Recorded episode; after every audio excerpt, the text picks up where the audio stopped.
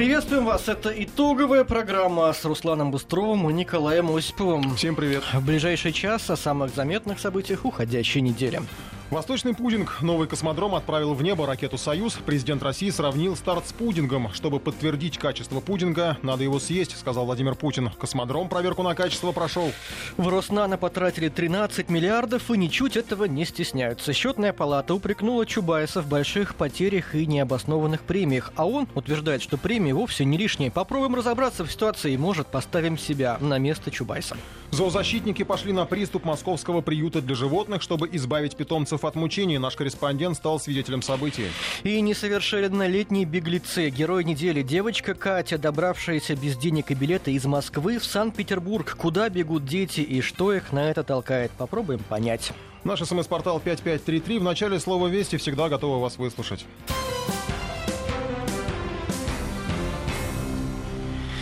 Но прямо сейчас поговорим о Первомае. Дорожный штурм Москва и окрестности в пробках. Редкое совпадение дат позволяет отметить Пасху на даче. Россия готовится к длинным выходным. Ближайшие четыре дня объявлены нерабочими. Когда-то 1 мая называлось Днем международной солидарности трудящихся. Его неизменными атрибутами были красные флажки, военные парады, шествия рабочих коллективов. Вот, например, фрагмент телетрансляции 76 года.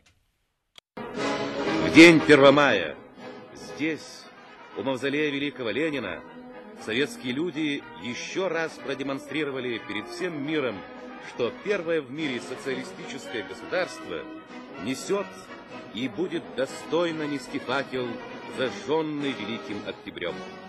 Твердой, уверенной поступью под знаменем марксизма-ленинизма, под руководством коммунистической партии идет советский народ вперед новым и новым победам.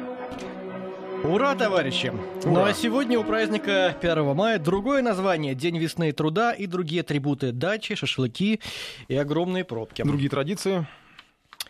Мы э, всех приветствуем, кто слушает нас сейчас за рулем. Друзья, еще немного и вы на свободе. Мы с вами всей душой. Давайте обсудим, где вы сейчас едете, или точнее стоите, а может вам повезло, и вы уже летите с ветерком вдали от столицы. Звоните прямо сейчас.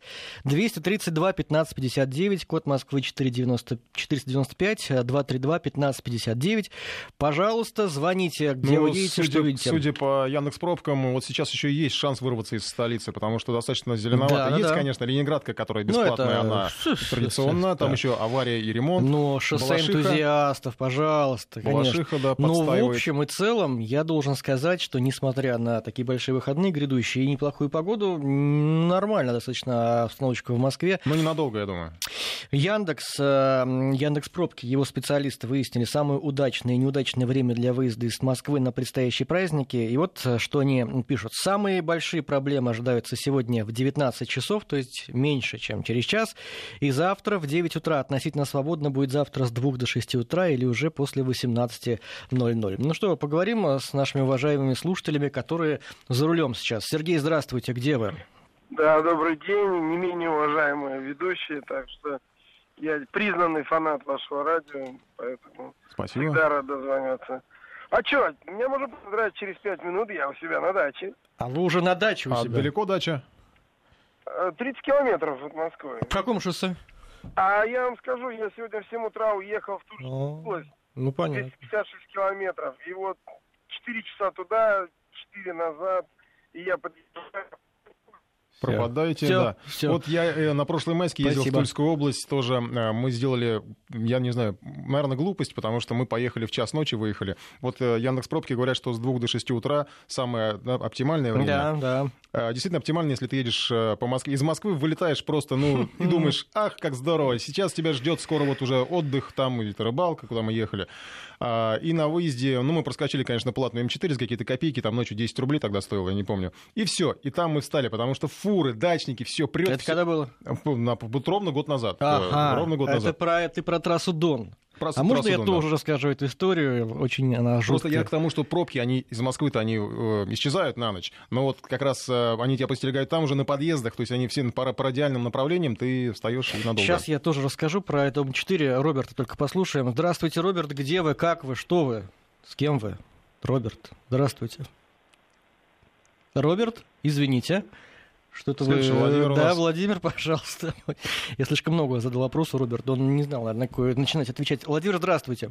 Здравствуйте. Где вы?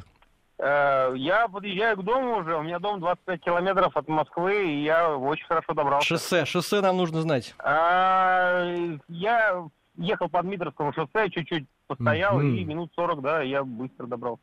А не помните предыдущий свой опыт? Вот год назад, как вы добирались на 1 мая? Э, я вам, знаете, как скажу, э, тенденция в следующем. В основном перед большими праздниками люди уезжают в четверг. Вот. Да, так, никто не работает. Традиция. Нет, не, не то, что не работают. А как это? А Должны а люди работать. забрасывают своих всех близких, родных а, десантом на дачу. Ну, Сами на электричке едут а, на электричке, в Москву, я понял. отрабатывают на электричке, возвращаются. И... Ну, умеют, спасибо большое. Так вот, однажды Э, два года назад, ты год назад ездил, да? Год назад. Год, да, я два года назад. А, нет, да, извини, это было два года назад. То... Время летит, да, два года Тоже назад. два года назад? Два года назад, да, точно. Это э, что-то Я не знаю тогда, просто, может быть, я даты путаю, но у меня была история с, с этим направлением. Я, как и, специали... как и советуют специалисты Яндекс Пробки, выехал из дома с севера Москвы в 5 часов утра. Мне надо ехать было в Воронежскую область. То есть по трассе М4 я решил ехать.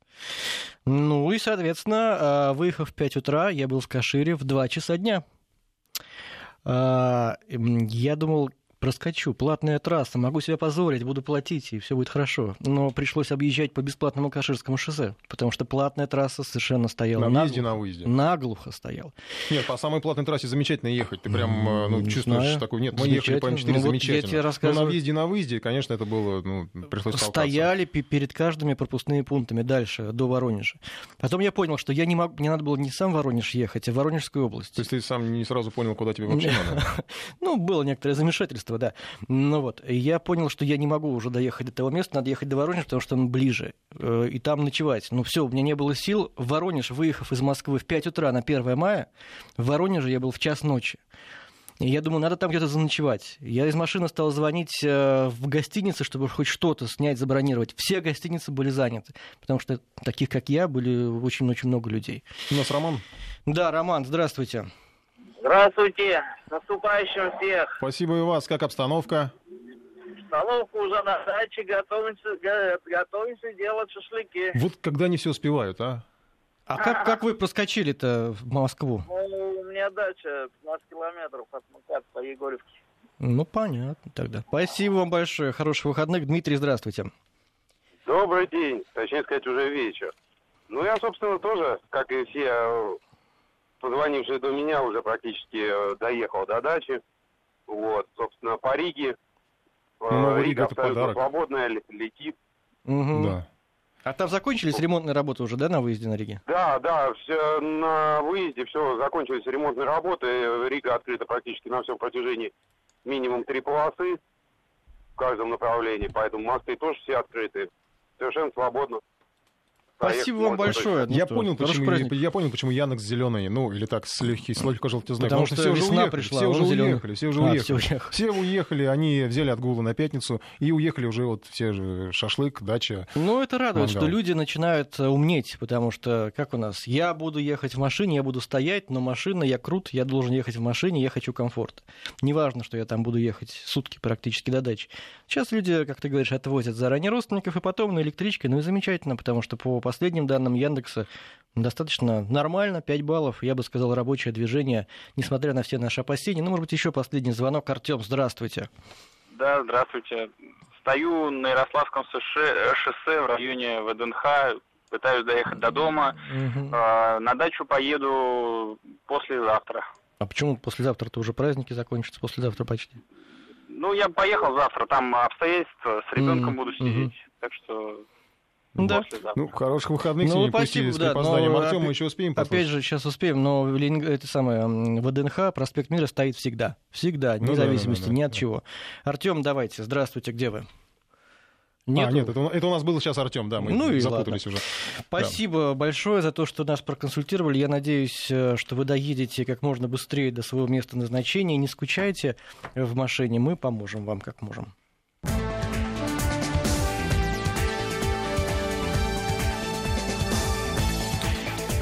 Одно из самых ярких и, безусловно, ободряющих событий недели – первый старт космодрома «Восточный». Корабль «Союз-2» благополучно вывел на орбиту научные спутники. Запуск пришлось отложить за, на сутки из-за технических проблем. На космодром прибыл лично президент Владимир Путин. Все высшие чиновники, ответственные за строительство космодрома, понимали, что в ближайшие часы решается вопрос об их дальнейшей карьере.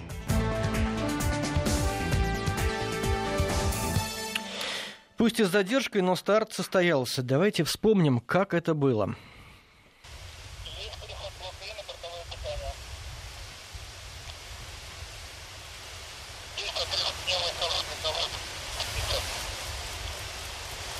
Пошел отсчет, уже тикают, слышим, да?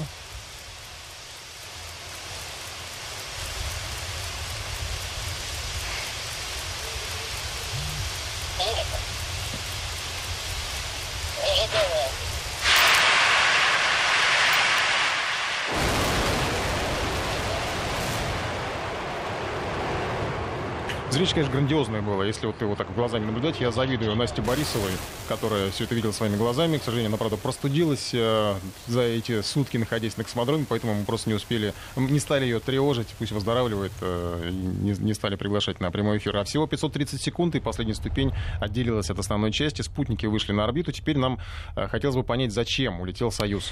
Один из главных пассажиров «Союза» — космический аппарат «Ломоносов». Как говорят разработчики, это что-то вроде космического разведчика он способен отслеживать мощнейшие гамма-вспышки, которые порождают умирающие и рождающиеся звезды. Причем спутник может устанавливать визуальный контакт с источниками всплесков на колоссальном расстоянии. Эти вспышки пронизывают космическое пространство, и ученые не исключают, что они способны уничтожать целые планеты звездной системы. Прямое попадание такого гамма-луча смертельно. Ломоносов, по всей видимости, должен выяснить степень и вероятность угроз. На прямой связи с нами зав. лаборатории э, спектрометрии космического гамма-излучения Института космических исследований Российской Академии Наук Игорь Митрофанов. Но он все-таки не совсем у нас на прямой связи, а я надеюсь, что как раз в ближайшее время он на этой связи и появится. Мы хотим спросить у него об этом уникальности этого Спасет аппарата. ли он нас от гамма-вспышек, э, вот этих вот страшных? Действительно, они так страшны? Э, потому что... Ну, судя по тому, что я читал об этом аппарате, действительно какая-то уникальная штука. Вы с нами, Игорь Георгиевич, здравствуйте. Да, да, я слушаю вас. Расскажите нам, пожалуйста, о Ломоносове, вот об этом аппарате. В чем уникальность его? Ну, на самом деле, каждый космический аппарат для научных исследований, он уникален. Я э, очень э, рад, что наши коллеги из Московского университета сделали такой исследовательский аппарат. Э, я бы сказал, что уникальность его заключается в том, что объект исследований простирается от низкой околоземной орбиты до э, очень далекой Вселенной, до самых ранних масштабов нашей Вселенной.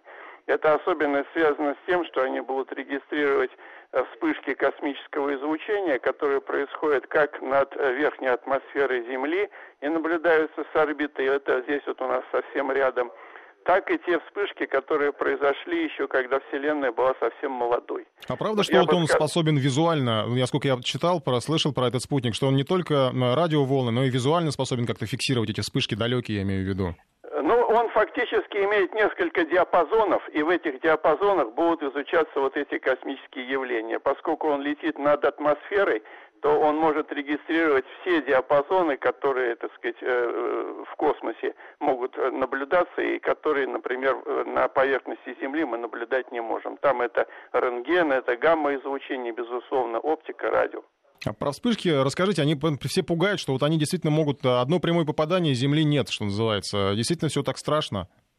Нет, здесь нет ничего страшного. Мы находимся на нашей, так сказать, спокойной земле те события, которые находятся на очень далеких расстояниях, там действительно огромная энергетика, но они находятся так далеко, что никаких эффектов здесь у нас на, на нашу среду обитания они не оказывают. Что касается тех событий, которые происходят в верхней атмосфере, ну, по сути дела, это аналогичные грозовые разряды молнии, но только они в случае Э, которые будет наблюдать Ломоносов, они происходят не, из, э, не так, как у нас на Земле, с неба на поверхности. Они происходят наоборот, с верхней атмосферы в ионосферу, наверх. Это такие а перевернутые энерги... молнии, да? Вот, э, как да, я да, это такие как бы разряды электромагнитные, во время которых генерируются заряженные частицы, поэтому гамма, поэтому рентгеновские лучи, радиоразряды и оптические вспышки. Но это ничего страшного по энергетике по сравнению с тем, что у должен раствориться в обычный грозовой дождь здесь, в нашей московской природной среде. А зачем все это надо изучать? Что это, это дает? Это надо изучать для того, чтобы мы понимали тот мир, в котором мы живем. Дело в том, что физика многое знает, но еще очень многого не знает. И на самом деле вот природа этих событий в нашей ионосфере наверху еще тоже до конца не установлена. Мы должны понимать, что происходит вокруг нас.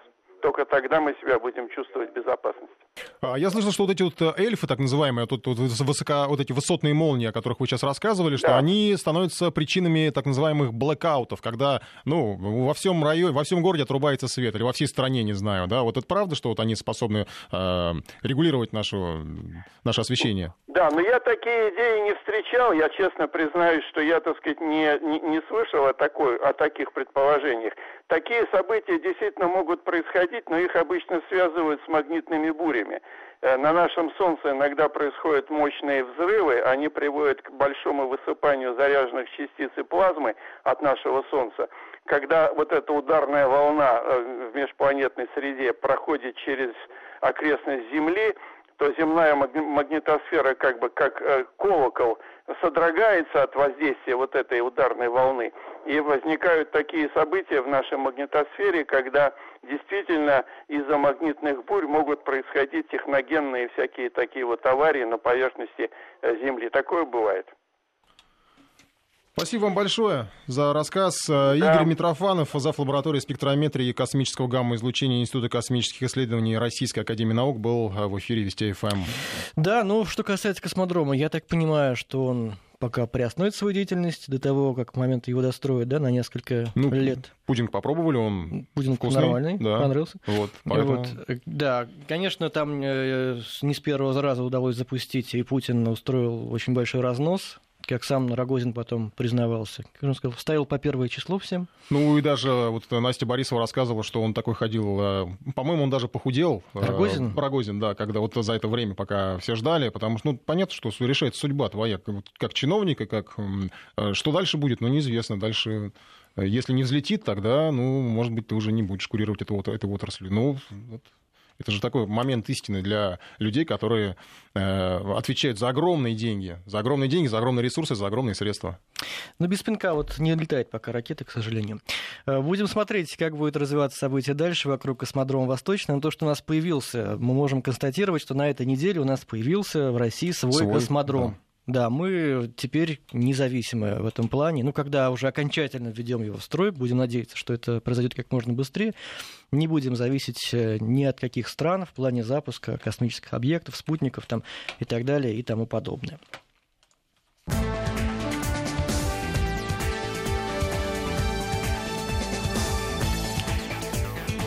К другим темам. Бухгалтерия Роснана оказалась в центре внимания на этой неделе. Счетная палата нашла в корпорации 13 миллиардов неудачных инвестиций. Например, проект поле кремний, в которые вложились коллеги Анатолия Чубайса.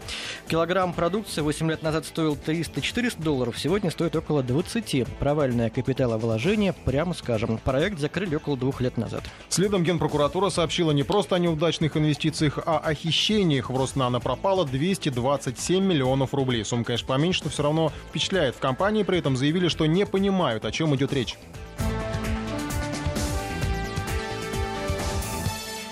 После всего озвученного в счетной палате упрекнули Анатолия Чубайса в необоснованной выплате премии сотрудникам Роснана. Действительно, за что платить, если результат отрицательный? Но сам Чубайс так не считает. Доказательство тому его выступление на корпоративе, которое до сих пор бьет рекорды просмотров. У нас очень много денег. Их просто вот совсем много. И именно поэтому у нас появилась возможность не просто ворочать большими деньгами, но еще и уложить их в нашу долгосрочную стратегию. Точно сумеем произвести продукцию на те самые 300 миллиардов, которые были нашим главным показателем. Как же нам все-таки заплатить премию? Совет директоров утвердил нам возможность из полученной нами сверхплана премии по итогам 2015 года направить ее значительную часть на выплату премии из экономии фонда заработной платы. Значит, у нас есть вторая премия, помимо первой. Ну, молодцы, я бы тоже обрадовался, конечно. Это было внутрикорпоративное мнение. А вот что Анатолий Чубайс говорил на публику. Отличий немного. Интервью телеканала «Россия». Все по-прежнему хорошо, никаких убытков, только прибыль. Ну, главный результат то, что э, мы показали прибыль, э, причем величина более чем серьезная, 17 миллиардов рублей. Это существенно больше, чем в прошлом году. Да и вообще сам факт того, что мы второй год демонстрируем, второй год подряд демонстрируем прибыль по МСФО, э, это, конечно, свидетельство того, что компания перешла просто в другую категорию. На этой неделе Чубайс дал еще одно пояснение. Он согласился, что платить премии за убыточные проекты не совсем хорошо, но не всегда. Дело в том, что, по словам главы Роснана, премии иногда необходимы. Это мотивирует остальных сотрудников. Ну и кроме того, проекты Роснана, насколько удается понять, далеко не всегда предполагают наличие конкретного результата. К примеру, на сайте ведомства сейчас размещена информация о работе, цитирую ее название, «Исследование влияния модификации с помощью углеродных нанотрубок базовых материалов на снижение глобальной антропогенной эмиссии парниковых газов». Ну, то есть, как бы это не какой-то конечный результат, когда вы придумываете какой-то там телефон, планшет, э, лампочку, не знаю, что там придумывали в Роснано, а это исследование, которое позволит определить, надо ли что-то вот с этой штукой делать. Да? Да? Ну, с другой стороны, высокие технологии это всегда сфера не, не очень понятная, да, простому а, человеку. Ну, вот как бы многие такие истории и, вокруг Руслана, они звучат и, как и, цитаты конечно, песни, вы просто поверьте, поймете потом, да? Э, ну, глупо рассчитывать на то, что, вложив деньги вот в разработки высокотехнологичные, ты завтра получишь от них какую-то прибыль, учитывая то, как плотно мы сидим на нефтяной игле и что мы еще умеем делать, кроме как добывать эту самую нефть. Поэтому я не хочу сказать, что заступаюсь за главу Роснана и за эту корпорацию, но в общем, э, то, что нужно развивать эти высокие технологии, это не так-то просто. Это, конечно, контролировать, но естественно. А прибыль извлекать из этих э, проектов Насколько это быстро должно получаться, здесь, наверное, больше вопрос к профессионалам. Но мы давайте поговорим со слушателем. Абстрагируемся да. от вот этих историй с э, миллиардами. Хотя нет, они мы все равно должны, должны держать в памяти, просто немножко забыть а, о Чубайсе, а, ну, как о Нам фигуре такой. У нас ну, не получится да, о нем конечно, забыть. Уже десятилетия да. мы да, помним да. о нем. Давайте, давайте представим, вот э, представьте себя на месте Чубайса, ну или на месте сотрудника Роснана. А, не всегда какая-то работа, которую вы выполняете, она предполагает конечный результат. Иногда, возможно, сейчас прямо сразу же кто-то начал спорить, но, допустим, вот представляете, что вы отвезли машину сломанную свою в автосервис, а, и вам говорят, вы знаете, надо диагностику сделать. То есть проверить, работает она там или не работает, в каком состоянии у вас коробка передач там или двигатель. Они проверяют а, и говорят, что нет, все, вот там мертвый двигатель у вас. И за это они возьмут с вас деньги. То есть они ничего, в принципе, не сделали, да? То есть, ну, результат-то нет, у вас машина не завелась, но деньги ну, проверили. они проверили, да. да. Ну, вот и так и вот и Роснано проверяет, что там, нанотрубки углеродные, да, то есть, ну, Uh-huh. Почему бы не проверить? Вдруг они пригодятся. No, ну, а, то, же самое, то же самое вот и в обычной жизни включая, э, встречается. Вот представьте, что вы, вам дали задание какое-то, результат неизвестен, каким будет. Может быть отрицательный, может быть положительный. Вы работали там месяц, два месяца, не знаю, неделю. А вы заслуживаете вознаграждения денежного за эту свою работу, хотя результата нет. Вы не смогли выполнить это изделие, потому что, ну, оно либо, как там, не знаю, не годится никуда, а, и лучше сделать нельзя, а, либо вы изучили, что вот, ну, а, что вот в вашем автомобиле, там, не знаю, коробка передач никуда не годится, надо покупать новую, другую какую-то за рубежом. Да, вот вы заслуживаете денег за, эти, за эту работу. Да, ну только честно, пожалуйста, отвечайте нам на смс-портал 5533. Вначале не забывайте слово «Вести». А также ждем от вас сообщений вот на наш смс-портал, как я уже сказал, и на номер WhatsApp, который вы, конечно же, хорошо помните, в отличие от меня, к сожалению. 5533, слово вести. Да, WhatsApp чуть попозже вам продиктую еще раз. Вот. Э, ну, опять, я говорю, ну, конечно, нам хочется э, извлекать прибыль максимально. И вообще у нас вся, весь бизнес в России построен на максимальном извлечении, извлечении сверхприбыли здесь и сейчас. Не в прибыли, дело не в прибыли. Э, понятно, что да, это долго долгоиграющая история, что это где-то потом, может быть, мы поймем потом и скажем Чубайсу спасибо. А, хочется понять, вот сейчас, вот именно, ведь все равно мы же говорим об этих 13 миллиардах, счетная палата говорит об этих 13 миллиардах, Чубайс говорит про премии. А, и еще мотивация такая, что вот ну, надо выплачивать их, потому что а, эти премии мотивируют тех, кто сотрудников, которые продолжают там работать. Ну, вот вы, давайте возьмем себя, поставим на, на, на место. Ну, да. странные критерии для этой области прибыльность. Ну что, вот человек э, сделал какое-то изобретение, прорыв там, в области высоких технологий. Там нет прибыли пока. Возможно, это открытие там, принесет прибыль через десятилетия, может быть, через несколько лет. Здесь сейчас от самого факта этого открытия, конечно, прибыль Ну, как извлечь? Я не знаю, как ее извлечь. Ну, тем не менее, по, по крайней мере, по отчетности, по балансам, которые, о которых э, говорит глава Роснана, у них прибыль там, причем такая серьезная какая-то, там тоже опять миллиардов, 17 миллиардов вот он насчитал. То есть 13 миллиардов неучтенных расходов, а 17 миллиардов прибыль. По-моему, в итоге в плюс вышли. И еще я хочу напомнить все-таки наш номер WhatsApp, э, я его вспомнил. Плюс 7 903 170 63 63, пожалуйста, пишите и звоните. 5533 в начале слова «Вести» — это наш смс-портал. Итак, если вы оказались на месте Анатолия Борисовича Чубайса. Ну, вот, скажем, вы выполняете какую-то работу, я правильно понимаю? Да, вы выполняете, вы выполняете, и результат не очевиден. Но вы ее честно выполняете. Вы так думаете, по крайней мере, что вы честно это делаете. Но получается так, что результата вы такого конкретного не достигли, и еще и убыточный ваш проект оказался. А, отказа... Давайте так, отказались ли вы бы добровольно от премии, если вам даже будут ее предлагать. Вот если вы такой честный. Ждем и сейчас слушаем новости, а потом возвращаемся. Продолжаем обсуждать да, э, продолжаем. главные события недели и по успехе Роснана пытаемся примерить на себя. Итак, еще раз вопрос вам. Если вы выполняете какую-то работу, делаете, как вам кажется, это честно, но получается в итоге так, что прибыль, сделанная вами работа, не принесла компании никакой. А, откажетесь ли вы от премии или не откажетесь? Ну, вообще от вознаграждения за да. эту работу. Потому что тут, на самом деле, мы, вот, судя по вопросам, и мы, и слушатели, немножко, конечно, недопонимаем схему э, вот этих вознаграждений, потому что, ну, справедливо люди пишут, что из Волгограда, из Москвы, что они получают зарплату. Зачем им премии в таком случае, да? То есть зарплату они и так, они работают. А, ЧБ сказал, мотивировать. А получается, получается психология такая, что за зарплату можно ничего не делать, а если ты еще и будешь работать, тогда премию получишь. Да, но это как бы что-то у нас есть такое, это в наших людях. А вот пишет а... из Петербурга, любая исследовательская работа предполагает риски. Может, прикроем все исследования тогда? Спрашивает нас Юрий. Пусть он проверяет свои трубки, хотел бы проверить его. Очень умело скрывает свою эффективность. Так проверили, вот счетная палата и проверила. А, итог любой работы, отчет о затраченных ресурсах и соразмерная выгода и польза от ее выполнения, пишет нам Вадим. Ну, опять же, Вадим, выгода в таких направлениях сложных, как высокие технологии, не сразу может прослеживаться. Да?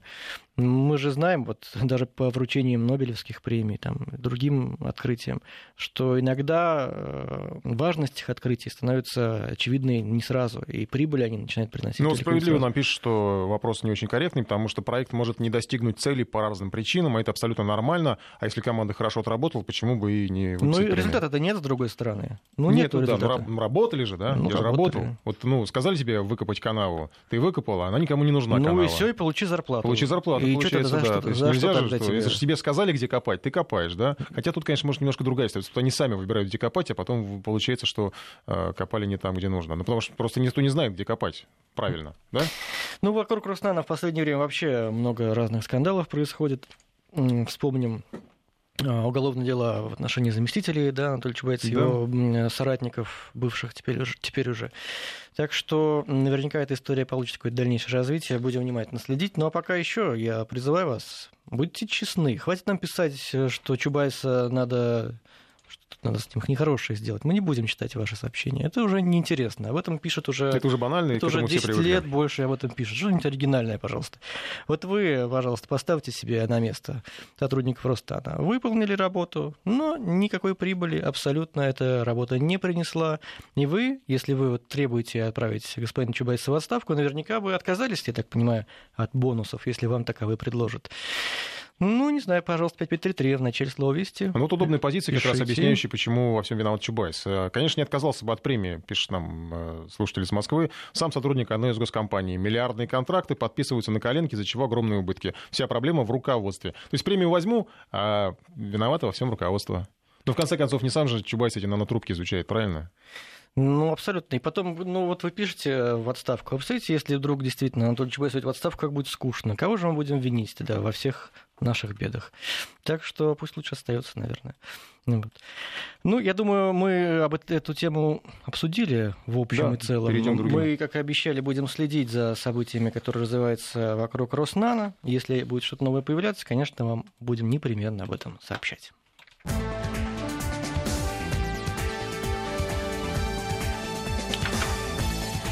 Концлагерь для животных так уже успели окрестить муниципальный приют «Банные ковишники» на востоке Москвы. То, что произошло там сегодня ночью, шокировало всю московскую общественность и благосферу. Зоозащитники нашли в приюте десятки, а по некоторым данным сотни мертвых животных. На протяжении всего дня около учреждения дежурили неравнодушные люди, которые требовали отдать им тех кошек и собак, которые еще живы. Впрочем, сотрудники ЧОПа не пропускали их к вольерам, сообщалось даже о нескольких потасовках. Наш корреспондент записал участников событий. Мы подготовили небольшую подборку записей, сделанных у стен злополучного приюта. Запах, он стоит на всю округу. Открывается дверь приюта, и он еще жестче становится. Сотрудники в масках, э, сотрудники приюта, многие ходят в масках. Приехала станция по борьбе с болезнями животных, сейчас они проводят обработку, делают. А почему вы не можете на наши вопросы ответить? Мы. Хоть что-нибудь скажите, хотя бы два слова. Когда собак будут давать, вообще что будет?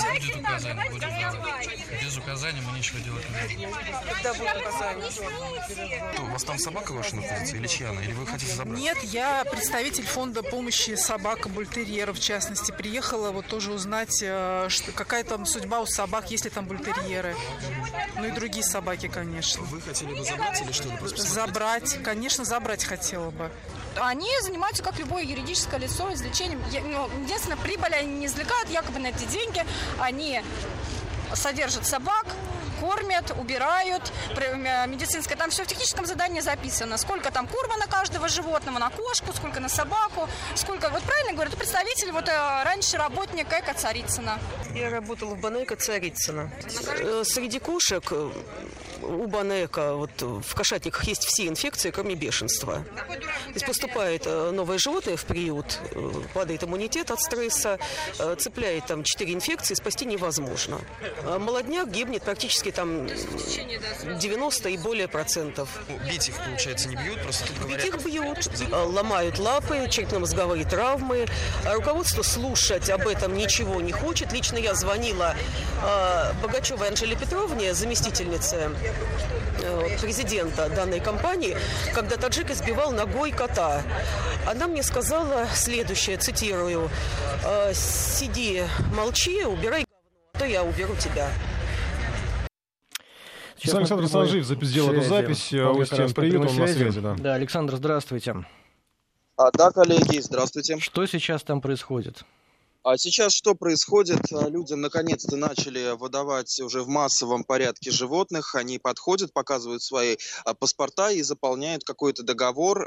Правда, кто вот выдает там сейчас непонятно. Видимо, сам приют. Но самое главное, что они указывают свои паспортные данные для того, чтобы потом и правоохранители, и зоозащитники могли отследить, в чьи руки все-таки попали эти кошки и собаки. Ну, собственно, вот уже на моих глазах вывели несколько дворняк, как сказали теперь новые хозяева, они взяли специально больных животных для того, чтобы их спасти. И прямо вот от этого приюта собираются их а, повести в ветклиники для того, чтобы обследовать вообще, в каком состоянии они а, находятся. Но также скажу, что важное условие важное условие а, вот а, того, чтобы им отдали, нужно, чтобы человеку, тот, который берет э, кошку, был 21 год, а, а тот, который берет собаку, 25 лет. Ну, естественно, показать паспорт, заполнить а, договор и можно забирать. Пускали всех по очереди, по каким-то спискам. Правда, кто составлял эти списки в приюте, сказать не смогли, поэтому среди зоозащитников, волонтеров возникали конфликты, они требовали, чтобы им ответили ответили, а, кому вообще а, выдают этих животных, кто составлял а, списки, но никто не мог толком ответить на этот вопрос, на что зоозащитники реагировали весьма агрессивно, некоторые даже пытались перелезть через забор для того, чтобы посмотреть, что там происходит, но полицейские их останавливали. Нужно сказать, что большое число правоохранителей по-прежнему дежурят, они уже сосредоточились по периметру вокруг забора для того, чтобы пресечь вот эти вот э, несанкционированные попытки через забор и посмотреть, что там происходит. А за Саш, забором, Саша, извини, перебью. А, самом... а скажи, пожалуйста, а что вот за территория-то вообще? А, так я понимаю, что там и какая-то антисанитария, там есть жилые дома, люди какие-то вокруг, ну, то есть такие, как те, кто не имеет отношения к этому приюту. То есть в какой, в какой, в какой зоне он расположен? Если обрисовать э, вот э, в общем, это что-то вроде по внешнему виду дачного домика либо коттеджа. То есть это высокий забор, э, наверное, 2 или даже больше метров. За ним находится несколько э, домов, по-моему, даже деревянных, э, и в этих э, домах клетки. Э, на самом деле с, с улицы посмотреть, что там э, не получается. Многие даже пытались забраться на дерево, доставали селфи-палки, э, вешали туда свои гаджеты, но к сожалению, а, просмотреть, что же там происходит. Ну, с самим приютом понятно, было. а вот рядом какие-то дома же, люди живут, это же не, не, в, не в пустыне. Рядом, рядом находятся а, железнодорожные пути и а, автозаправка и гаражи. Таких вот каких-то жилых домов рядом нет, и, наверное, неудивительно, потому что запах из этого приюта доносится достаточно серьезный. Вот сегодня э, уже все чувствовали стойкий запах э, умерших животных, то есть такой вот э, явно указывает на то, что там трупы, и это еще при том, что некоторые оттуда уже вывезены. Вот правозащитники, зоозащитники якобы нашли яму, куда закапывали этих животных, сверху все Э, забросаны э, глиной.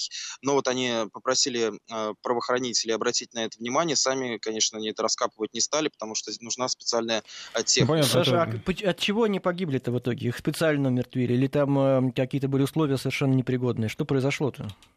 Ну, вот сами а, сотрудники вот эти, э, которые сейчас работают в этом а, приюте, конечно же, на контакт с журналистами не идут, они заняты, а, в, участвуют в следственных Но там были действиях. бывшие сотрудники, насколько я слышал были из твоих бывшие, записей. Да, вот как, да, как вы уже слышали в интервью, были бывшие сотрудники, которые прямо указывают. Большинство смертей животных именно из-за того, что они содержались в антисанитарных условиях. И вот как рассказала ветврач, якобы в один вольер помещали сначала больных животных, там их держали, потом, когда они подыхали, их оттуда а, вывозили и в этот же вольер помещали абсолютно здоровых. Естественно, несложно догадаться, что они сразу заболевали а, теми же всеми болезнями, которые вот были на, уже, уже в этом помещении. Ну и потом все, как говорится, по кругу. Ну и также вот есть информация о том, что якобы над животными издевались, якобы у кошек были перебиты лапы, а, и и нашли их в а, неестественной позе. Это вот как уже а, зоозащитники объяснили. Но, тем не менее, это все еще нужно будет проверить. И как было действительно на самом деле, могут а, ответить только следователи, которые вот сейчас, кстати, и работают на месте происшествия. Саша, у меня еще вопрос к тебе. Я правильно понял, что там было очень много представителей других приютов, которые приехали, вот так сказать, штурмовать вот этот вот провинившийся приют, да? А, да, действительно, это и обычные просто любители животных, которые хотят себе забрать, и а, представители других приютов, а, которые готовы также какую-то часть животных перевести к себе, но только ради того, чтобы они не болели и не погибли. И вот на моих глазах вывели собаку, у которой были распухшие все глаза, слизистые, и это вот опять-таки указывало на то, что в приюте гуляет просто какая-то неимоверная инфекция, и многие из животных были действительно выглядели очень слабо. То есть э, вроде бы по внешнему виду все нормально, но очень слабо. Что же там было, на самом деле, вот э, сейчас э, еще вот устанавливают исследователи. Спасибо, Спасибо. Александр Санжив, наш корреспондент от приюта «Эковишники». Я почему спросил про владельцев приютов, потому что у меня все время возникала мысль, что ну как-то э, подозрение, может быть, необоснованное, но почему-то вот какая-то идет драка за животных на самом деле. Драка, не, может быть, не, не всегда совсем искренняя, потому что, как мы знаем вот из истории, допустим, с этим приютом, они выигрывали, выигрывали э, тендеры да, на обслуживание, так сказать, на То работу. есть система какая? Из городского и... бюджета Москвы да, предусмотрена да, деньги, деньги да. на У нас финансирование... Саша Писарев готовил сюжет про это, приютов. и она посчитала, э, что это не она лично посчитала, там, э, по-моему, 6 тысяч на 6 тысяч собак, то есть это, ну, да, практически пенсионер. Э, и да, уже частные приюты участвуют в этом тендере, чтобы получить финансирование да, из и поэтому вот, и мне, вот, все ли, все ли представители приютов, которые туда примчались, забирают оттуда собак с такой целью спасти собак? Может быть, они просто хотят эти 6 тысяч себе забрать? Ну, с другой стороны, собак тоже надо куда-то девать. Ведь, допустим, если эта компания потеряет право обслуживать, право вот этих содержать собак, то, значит, приобретет право какая-то другая а вот компания. деньги выделяются, замечательно. А кто-то контролирует, куда эти деньги уходят и как эти Контролируют, собак, как этих счетные собак, палаты. Ну, как правда, та же самая история, содержат. что наши счетные палаты, они выявляют э, истории все вот эти вот неприятные, но не всегда за этими историями следуют какие-то, ну, уголовные вот дела. был, вот, Санжиев говорит, там забор огромный. Кто-то вообще заходил И, в кстати, этот забор этого же- когда-нибудь из у правоохранительных этого- органов? Заходили, заходили. И чего? У, этой, у этого приюта была уже история в 2013 году, там последствием ходили сотрудники, потому что у них было, по-моему, нецелевое расходование средств. Ну, и однако же не закрыли ничего. Э, Не закрыли, да, продолжают. Они э, закрыли в каком-то, где-то в Царицыне они закрыли, а здесь они открыли. То есть они как-то, видимо, переехали, я не знаю, может быть, там чисто юридические моменты, потому что я слышал, опять же, из записи э, Саши Санжиева, что они называли как-то его по-другому, этот э, центр. То есть юридическое название у него, по-моему, может быть совсем другим. То есть не вот баны, как как-то еще. У нас же все очень просто делается. У нас, если фирма плохая, она быстро перерегистрируется, и тут же появляется какая-то другая. Я не знаю, я сейчас предметно не готов обсуждать, насколько там юридически все честно. Но есть такие приемы, все знаем о мне. Ну, в Москве очень много разных приютов, очень много. И там чего только не обещают. Я просто А у сам этого вообще сталкивался. у самого названия у Привозите, плохая- плохая слава очень. привозите, мы все сделаем. Только там какую-то денежку еще оставьте, больше ни о чем не волнуйтесь. И И, я- кстати, по поводу «оставьте денежку», ведь э, вот я на форумах общался с э, владельцами, опять же, приютов, тех, которые не получают вот эти вот гранты там или что там, да, вот это вот, ну, э, бюджетные деньги. Они сами говорят, что, в принципе, сейчас народ о, жутко сердобольный. А Стоит в соцсетях кинуть какое-нибудь количество, к тебе посыпется куча денег. И э, м, э, небольшая рекламная кампания, и ты соберешь средства, достаточные для содержания какого-то определенного количества животных. То есть прямо такого, чтобы совсем уж ужаса-ужаса нет. И потом многие волонтеры даже удивлялись, что, допустим, они э, приходили эм, и видели, что руководство приюта, допустим, размещает э, просьбу, вышлите там нам деньги, необходимо вот такой-то корм купить. А волонтеры сами уже этот корм приносили туда. То есть зачем вы собираете деньги на сбор этого корма, на покупку этого корма, если мы сами уже принесли этот корм, э, значит, вы куда-то не туда деньги деваете. А потом как все это учитывается, опять же, да? Ну, понимаешь, я, это все правильно, что ты говоришь, но я очень боюсь, что это будет воспринято как, что не надо помогать приютам, что там все все равно Ну, это как случае с, куплено, да, с, э, там, что, с бездомными, с инвалидами. что, что да. там все равно все украдут. Мне кажется, все-таки надо помогать приютам, только надо делать это с умом и адресно. Вот что... Ну вот в этом смысле как раз Что- все-таки финансирование бюджетное городское, оно более подконтрольное, чем э, какие-то пожертвования, которые вообще... Ну, мы видим эту подконтрольность, когда у 300 собак там ну, трупы, ну что это за подконтрольность? Э, Поэтому, если вы хотите помогать э, приютам, лучше всего это приехать туда лично, в этот приют, поговорить с волонтерами, поспрашивать, по- посмотреть, вас должны пустить. Вот в нормальных приютах, я просто знаю, есть специальные там дни, ты приходишь, тебя встречают, тебя водят по этим вольерам, рассказывают про этих кошек, собак. А, Больше всего, чаще всего не хватает просто банального внимания, чтобы вы приехали, взяли какую-то собачку, погуляли с ней, вывели просто из вольера, потому что волонтеров физически не хватает на всех. Там же на месте спросили, нужна там какая-то помощь, корм, лекарство или что-то еще. А бездумно перечислять деньги, ну, конечно, вот здесь, мне кажется, да, это очень опасно. Если, конечно, вы не уверены в том, что приют хороший, может быть, у вас там есть знакомый или что-то еще, а так просто вот кинуть деньги на ветер и поставить галочку себе Ну, это для в карме, совести, да, да, в карме. так что это может привести вот к негативным последствиям. Но что касается вот этого случая, эковишники, мои друзья, которые занимаются помощью животных, сегодня мне утром звонили, тоже просили помогать, потому что требовался, не знаю, как сейчас, но утром требовался транспорт для того, чтобы вот этих животных, которые там остались живы, слава богу, чтобы перевести их в другие приюты. Так что, если вы хотите помочь, посмотрите на форумах, может быть, действительно что-то еще требуется. А так это действительно очень распространенный вид бизнеса. Я перед эфиром посмотрел, там, передержка кошек, собак. Да, у нас Господи, был боже мой, сюжет тоже, ну, сколько там готовили, да. объявлений. это- Это люди просто обогащаются. Куда потом деваются эти животные, никто, естественно, не знает, не отслеживает. Вот, и, ну, просто вот От сбор... 500, там, тысяч рублей, 2000 рублей в сутки. У меня есть знакомая, которая эм, платит за передержку собак уже лет пять, наверное. Вот она какое-то время нашла этих собак, подобрала домой, она взять их не может там по разным причинам, нашла передержку. Но она отслеживает их? Она состояние? отслеживает, она постоянно туда едет. Мгм. На сегодня мы с ней разговаривали, говорит, они там лоснящиеся шерсти, все прекрасно. Мгм. Но она платит э, большую часть Тут своей вопрос, зарплаты. вопрос в человеке, который э, решил э, проявить заботу о животном, да, потому что один, человек, вот он подобрал, от- отдал его э, как какому-то там приюту, да, заплатил там какие-то деньги, и все, у него совесть чиста э, для самого себя, а там уже пусть другие заботятся. Он как бы свалил там один грех на другую, ну, с одной Да. души на другую, да, пусть вот он уже занимается этим животным. А на самом-то деле как раз, ну, если уж ты действительно прям так заботишься, то отслеживай судьбу своих подопечных. И опять же, мы говорим здесь о Москве в основном. В регионах, я думаю, что ситуация не такая хорошая, относительно хорошая, как в Москве, когда действительно выделяются какие-то деньги из бюджета на существование Потому что как раз вот по поводу отслеживания судьбы тут вопрос большой. Вот, допустим, в этом приюте, насколько я знаю, ты уже не мог, ты сдал все.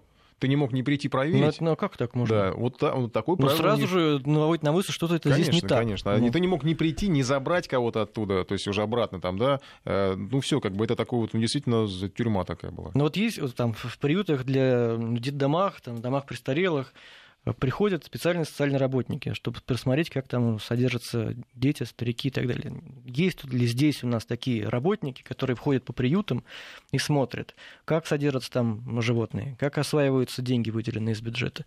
Похоже, что не очень хорошо эти работники работают, раз такие случаи случаются, как вот сегодня в приюте Ковишники. Внимательно следим, опять же, за развитием этой ситуации и будем вас с вами информировать. Сложно перестроиться, конечно. Сбежавшая девочка стала героем этой недели. 11-летняя Катя ухитрилась без денег улететь из столицы в Санкт-Петербург. Никто не заметил ребенка, никого не, ник- никто его не остановил, но не понадобилось даже билета. Сейчас девочка благополучно вернулась в Москву. Ее маму некоторые осуждают, другие поддерживают, третьи ругают аэропорт и авиакомпанию за то, что не заметили безбилетника. Социальные службы выясняют причины побега, пока, насколько известно, никак не связаны с серьезными семейными проблемами. Просто ребенок, ну, захотел путешествовать, бывает такое. Была информация, что о подобных перелетах зайцем ей рассказал девочке кто-то из сверстников, ну и Кате понравился этот рассказ, судя по всему. Мы сейчас не будем э, обсуждать, э, насколько виновата мама, что там она воспитывала, не воспитывала. А Давайте представим, опять же, вот, ну, ну, сегодня такой день э, экстраполирования ситуации на себя, да? Э, Сложное слово сказал, извините. Ничего. Эм, Еле произнес. Представьте, что, ну, э, вот вспомните ваше детство. Вы же убегали куда-то, может быть, из дома. э, Может Ваши дети, сих может быть, может быть, до сих не пор в вернулись. бегах, да. У нас есть много людей, которых ищут и до сих пор не могут найти. Да, в Лондоне Да, в Лондоне, например, да. Да, нет, а, вот детские истории, потому что я вот когда вся эта история случилась, я в- в- сразу начал вспоминать детскую литературу, которая нас а, временами даже ну, как-то подталкивала к таким а, вот путешествиям, да. А, Есть какой-то мультик про мальчика, по-моему, как он с собакой там на санках зимой куда-то пошел. Книжка какая-то была детская у меня в детстве точно такая была. Есть замечательный Гайдар Чук и Гек. Вот они же там, ну, мальчики э, самостоятельно путешествовали, поезд, это все тоже детская, детские все истории, да. Есть э, Геклибери Финн, том Сойер, да, тоже сплошные беглецы. Фильм совсем пропащий, как раз по Гекльбери Фину, там еще Галкин играл, э, ну, непокойный ребенок он совсем, и Леонов там Евгений играл, замечательно. Э, Тоже про вот это, вся эта романтика, про беглецов. Мы где-то вот подхватываем, может быть, это в детстве, может быть, вы это подхватывали, расскажите о себе. 232-1559, если вы убегали из дома, оказались И причины похожих- какие-то. Ну, причины не насильственные, а причины вот Да. именно такие интересуют, э, что вас подтолкнуло, как сказать, в семье все нормально, а вы взяли и удрали. Что вы искали в этом мире и нашли ли вы в конце концов то, что вы искали? 232-1559, расскажите нам о своем детстве. 5533, вначале, пожалуйста, пишите слово «Вести». Не забывайте. Давайте, пока, пока люди формулируют свои мысли, по- послушаем пленочку. Вот по- замечательная история с девочкой, которая собиралась в Африку. Она, конечно, в Африку не попала, но э, обиделась, что родители ее ругают за то, что она плохо себя ведет. Э, ролик набирает уже несколько недель э, какой-то безумный рейтинг в соцсетях. Э, вот девочка уезжает в Африку от родителей. Я уезжаю. Куда ты уезжаешь? Уезжаю в Африку, где дети голодают, голодные, бедные дети. Папа, дай Зачем туда уезжаешь? потому что меня папа всегда обижает. Как тебя папа обижает? Потому что всегда они, они всегда меня ругают. Мама с папой, дай мне штаны. И что тогда я тебе дам штаны, и что? Буду переодеваться. А потом что, переоденешься и что? И ты меня увезай в Африку. Я тебя увезу? Да. Я не собираюсь никуда ночью ехать. Ну тогда такси позвони. И что, такси тебя в Африку везет? Мгм. Да. А, ну и в Африку, слава богу, естественно, ребенок не уехал, зато попала в посольство Сьерра-Леона, куда ее пригласили на официальный прием. Между прочим, а, я так понимаю, что у девочки большое будущее либо в ООН, либо в ЮНЕСКО, либо, может быть, в МГИМО она закончит и будет как-то, ну, если она налаживает уже международные контакты. А, ну вот э, все равно какая-то вот была у нее, был у нее такой позыв, вот хочу убежать, да, и у многих он в детстве, наверное, возникает. Я, правда, за, за, вот про себя такое не помню, я, мне просто в детстве как-то мама всегда таскала сама куда-то путешествовать, то за грибами далеко-далеко куда-нибудь, то за ягодами, то там какие-то турпоходы. А, поэтому, возможно, я вот свои какие-то, может быть... Э, энергию выплескивал. Энергию, да, вот это Потому что мне кажется, что как раз дети, когда вот если, угу. если ребенок бежит, а ему не хватает какого-то приключения, вот такого да, да. Э, какой-то это, Мне кажется, это нормальное вот, желание ребенка вырваться, посмотреть, а что там. Ну, а тем более начитавшись. Интерес к жизни. Вот, и, вот там и, уже и... написали, пошел 4 года за колбасой, ушел через Днепр к деду. Сутки счастья. В 13 лет 90-е с Урала в Москву в Суралово, видимо, да, прилетели вы да. на Москву, месяц прожил и вернулся. Нормально, да? Ну, в 90-е кто только куда не мотался, да. Да, да, да. Но я к тому, что действительно это нормальное желание ребенка посмотреть что-то, убежать, испытать острые эмоции. И здесь задача родителей восполнить вот это вот желание, дать выход этой энергии в мирное и русло. проследить, что ребенок, видимо, читает или что смотрит, потому что, ну, фильм, вот у меня э, сейчас готовится, э, готовится сюжет к Дню Победы большой э, про замечательного такого капитана Евгения Лепки, который моряком плавал на северных конвоях в войну, поставлял гуманитарную помощь в Советский Союз от союзников. И он в детстве, почему он вообще стал моряком? Он, он в детстве читал Джека Лондона, ну а там сплошные приключения, там его персонажи и убегают из дома, и там вот эти рассказы южных морей замечательные. А, он в детстве, а, представляете, что сделал? А, только, только, только советская власть установилась э, вот в Азербайджане, эта территория была Азербайджана, он там жил, он там потом каких-то немцев, по-моему, и он убежал из дома, добрался с караваном до Багдада, потом в Адан, тогда еще Сирии не было, то есть в Адан он добрался, а, и хотел наняться моряком а, на флот, чтобы дойти до Америки и там а, стать, попасть в ту среду, где жили герои Джека Лондона. И, слава богу, родители, он с другом с каким-то бежал там местным, слава богу, родители их поймали и вернули домой. Но, тем не менее, он стал моряком. То есть, вот, ну, тем более, да еще, в общем-то, может быть, не очень известным, но таким героем Северных морей, потому что о нем снимали фильмы замечательные в 80-х годах. Правда, он был такой скромный человек, немного себе рассказывал рассказывал, как раз 9 мая мы расскажем да, о нем. большой репортаж Николая Осипова, слушайте. То есть, как бы мая, люди начитались, начитались хорошей литературы про э, путешествия, про вот такие замечательные истории. И ну, в какой-то момент, может быть, кого-то и подорвет, и убежит из дома. Ну что, посмотрим еще несколько смс-сообщений. С другом 6 лет сбежал из детского сада, пошли к нему домой пить компот. Э, дома его мама нас отругала, и мы слезами побежали назад, поймали нас на подходе, пугали оставить на второй год. Ну, ну недалеко с... убежали, судя по всему. Сообщение из WhatsApp. В детстве хотел уйти мир посмотреть, но разум взял верх. В 21 год ушел в армию и домой так и не вернулся. Сейчас почти 36.